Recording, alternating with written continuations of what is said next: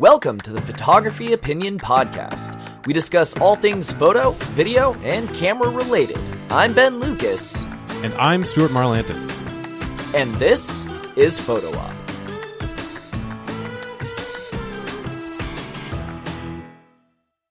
Hello, podcast listeners. We have a very quick special bonus episode for you. So, this wasn't long enough to fill a normal time slot. So, we are just bringing you a quick Q&A that we wanted to get out of the way from a few of our listeners. So, first up, who do we have? Stuart?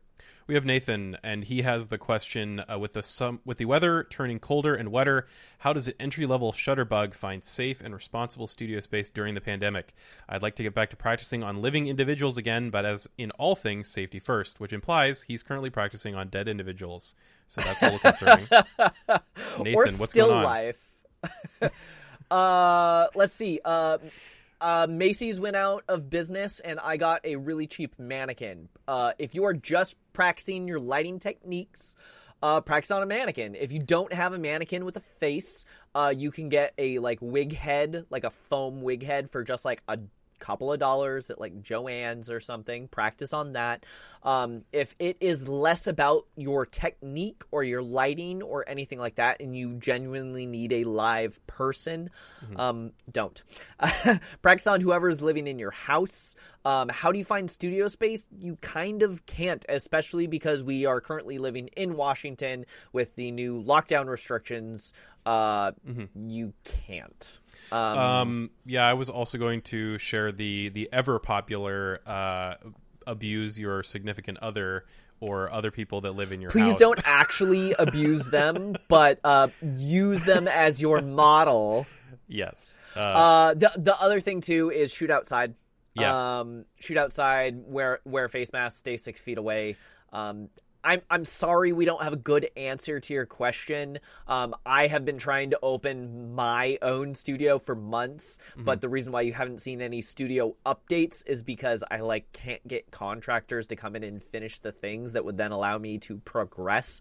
I it took me months just to get the electric and the lighting in. So Mm-hmm. you'll see a studio update soon, and as soon as the pandemic is over, Nathan, I invite you pers. I know you. I invite you personally to come over and use it. Um, but uh, sorry, man, I don't have a better answer for you. Safety yeah, first. it's it's really tricky. You need to check on your local laws. Um, you need to uh, this this unfortunately is not something that we can reasonably answer for everyone. Um, if you're in Washington State, uh, then you're basically out of luck right now. Um, you know, uh, for like Ben said, uh, try to use your own uh, space around your home with you know still lifey kind of practice. Um, if you have to shoot people, then shoot outside with a good buffer and masks and all that stuff. But um, yeah, studio space is uh, not good right now. Um, but we'll be covering Ben's studio space uh, over time when there are more Soon. developments. Soon. Uh, yeah. soon. Yes. All right. Next question comes from Svetlana. Hello, Svetlana. Uh, how do I know if camera is gray market and what is the difference? Okay, gray market. Uh, so this is um, basically uh, uh, a, a lot of camera manufacturers and, and lens manufacturers, equipment manufacturers in general, have um, uh, gray market merchandise, and what basically that is is it's merchandise intended at, uh, at for intended for a cheaper price in a different country, and somebody buys it. Um, from that country and imports it at that cheaper price into your country and then sells it at a slightly inflated so that they have a margin but still cheaper price. Um, so all that is to say is it's basically the same thing. Um, I mean, Theoretically. theoretically, it's the same thing. In theory, it's too expensive to have separate product lines for stuff like cameras and lenses.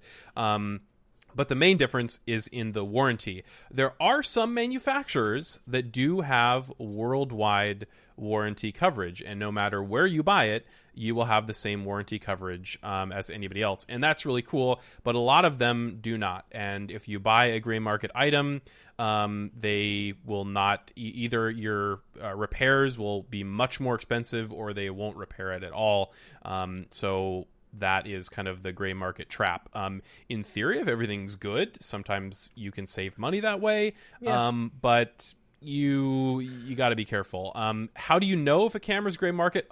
Oftentimes you can't. Uh, that's that's the thing is often they're built on the same product line. Usually, the serial number will indicate uh, what market it is intended to be sold in.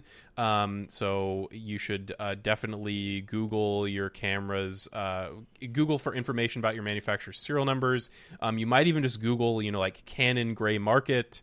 Nikon gray market, Sony gray market, you know, whatever whatever manufacturer you have uh, you've purchased from.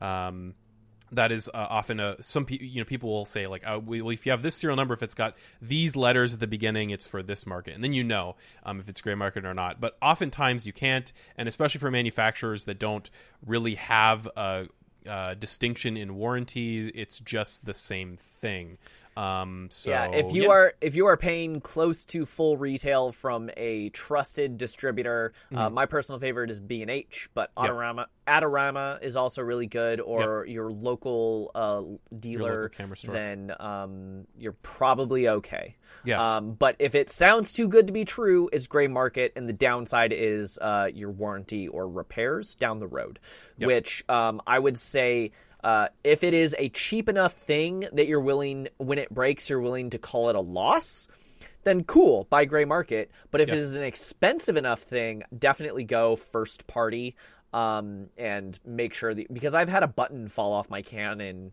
before, and I send it in, and they fixed it for free, um, and that wouldn't have happened. So Yeah, yeah, uh, yeah. It's just a question of priorities. Um, it is totally okay to buy gray market if uh, if that's if you feel that it's worth it to you and you're you're willing to write it off. Um, well, maybe I shouldn't say it's okay.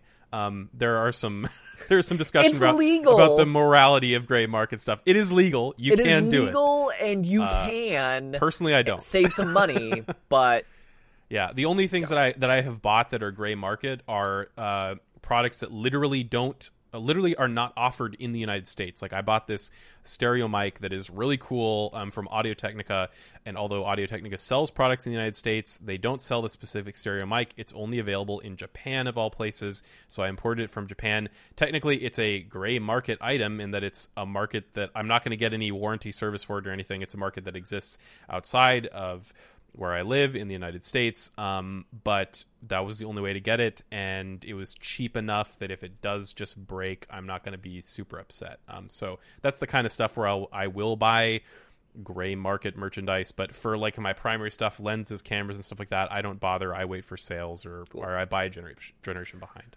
So, all right. yeah. Uh, next question. Uh, Mac, how do you make your own V flats cheaply? Yeah, so there are a set of V flats. They're like 150 or 200 dollars each. You can buy a combo pack of two.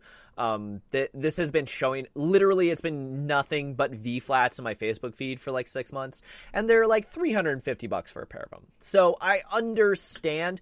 Uh, one thing I will say is if you are using them all the time and they need to be collapsible and travel, just bite the bullet and spend the money. There Mm-hmm. are some things that are just worth it, and this really sucks, but it's unfortunate. So Buy once, if you once. need if you need to look nice and they need to travel, just just buy it. But that said, how do you make them cheaply? You go to your hardware store, you buy four by four sheets of just like foam board. You could actually buy a four by eight sheet of like insulation if you wanted. Um, and then you either just uh, paint it if it's a big sheet of insulation that you can't, you know, tape off easily, or use gaff tape. Um, so v, uh, just to cover the seam, so it'll stay flat. So V flats, you really want them to be white on one side and black on the other, so that way you can easily uh, create them reversible. But yeah, you basically just tape these big foam board sheets together. Um, you don't want to use like plywood or anything like that that's way too heavy, um, because you won't be able to move them, or it could be dangerous if they do fall. Um, but you also don't want to use like plastic because plastic will leave specular reflections. Yeah. So you really want something that is nice and soft and has a low reflective quality like um, foam board. So there you go. That's how you make cheap V flats. Uh, our last question today is bonus From lightning round episode. Sherry asked, "I don't trust my 85 millimeter. Does anyone else have a lens they don't trust? I've calibrated it, and even at f8, images seem soft. Uh, I do have an imi- uh, a lens that I don't trust. Uh, send in for repair. Uh, yes. Um, like uh, any relationship, uh, if you can't trust your partner, then you should break up. Um, in this case, the 85 millimeter being your partner. Uh, and in uh, any case, yes, I have lenses that I don't trust. Um, I am aware of their uh, lack of trustability, and you shouldn't I, have them in your kit if you can't trust yeah, them. I don't. I don't use them uh, for anything professional. Let's put it that way. Like there's stuff that I I can't trust, but they're, they're like old vintage lenses, or there's stuff that's super cheap that I'm just like screwing around with, and I know they're not accurate, and I know it will take a, a bunch of work to get them to function. But it's experimental, so um, if you can't trust it and it's experimental, uh, in my opinion, that's fine. Um, if it's an 85 and you're trying to work with it, then send it in for repair, or unfortunately, at worst, you might have to buy a new one. Um, but uh, yeah, uh, there are, you know, there are shops that'll that'll try to um, to repair uh, lenses that are out of whack. Sometimes you get a, a focus. You know, your your lens will the focus will uh, get out of alignment and I've had that happen before. Um, if, Yeah. if you drop a lens, it's called an impacted barrel, and Mm-hmm. it won't focus correctly, and you can have that repaired. Yeah. Um, for a cheaper lens like the 8518, it might be easier just to buy a new lens and ditch that one, give it Yeah. to someone who's learning. Um, for a more expensive lens like the 8512, just pay the two or three hundred dollars to have it fixed. Yep. So uh, yeah, there you go. And uh, yeah, my LED light uh, battery died. So that is telling us that we are done for today. No more questions. Uh, no, but seriously, if you do have any more questions, please send them in. It is hello at photo uh, show. Um, thank you so much. We only have a couple more episodes before we will be uh, closing out the season to allow us and all of you to just kind of enjoy your holiday season. And uh, we'll see you uh, on Sunday uh, in our holiday gift guide. Um, so thank you so much and uh, stay tuned. We have many more shoppable things and if you have any questions happy to answer them if you have questions or ideas for future episodes you can email us at hello at photo-op.show Watch us on Ben's YouTube channel at Nom Creative. as in om nom nom. Share this with a friend, and you can listen to Photo Op anywhere podcasts are sold. or download it. Because it's free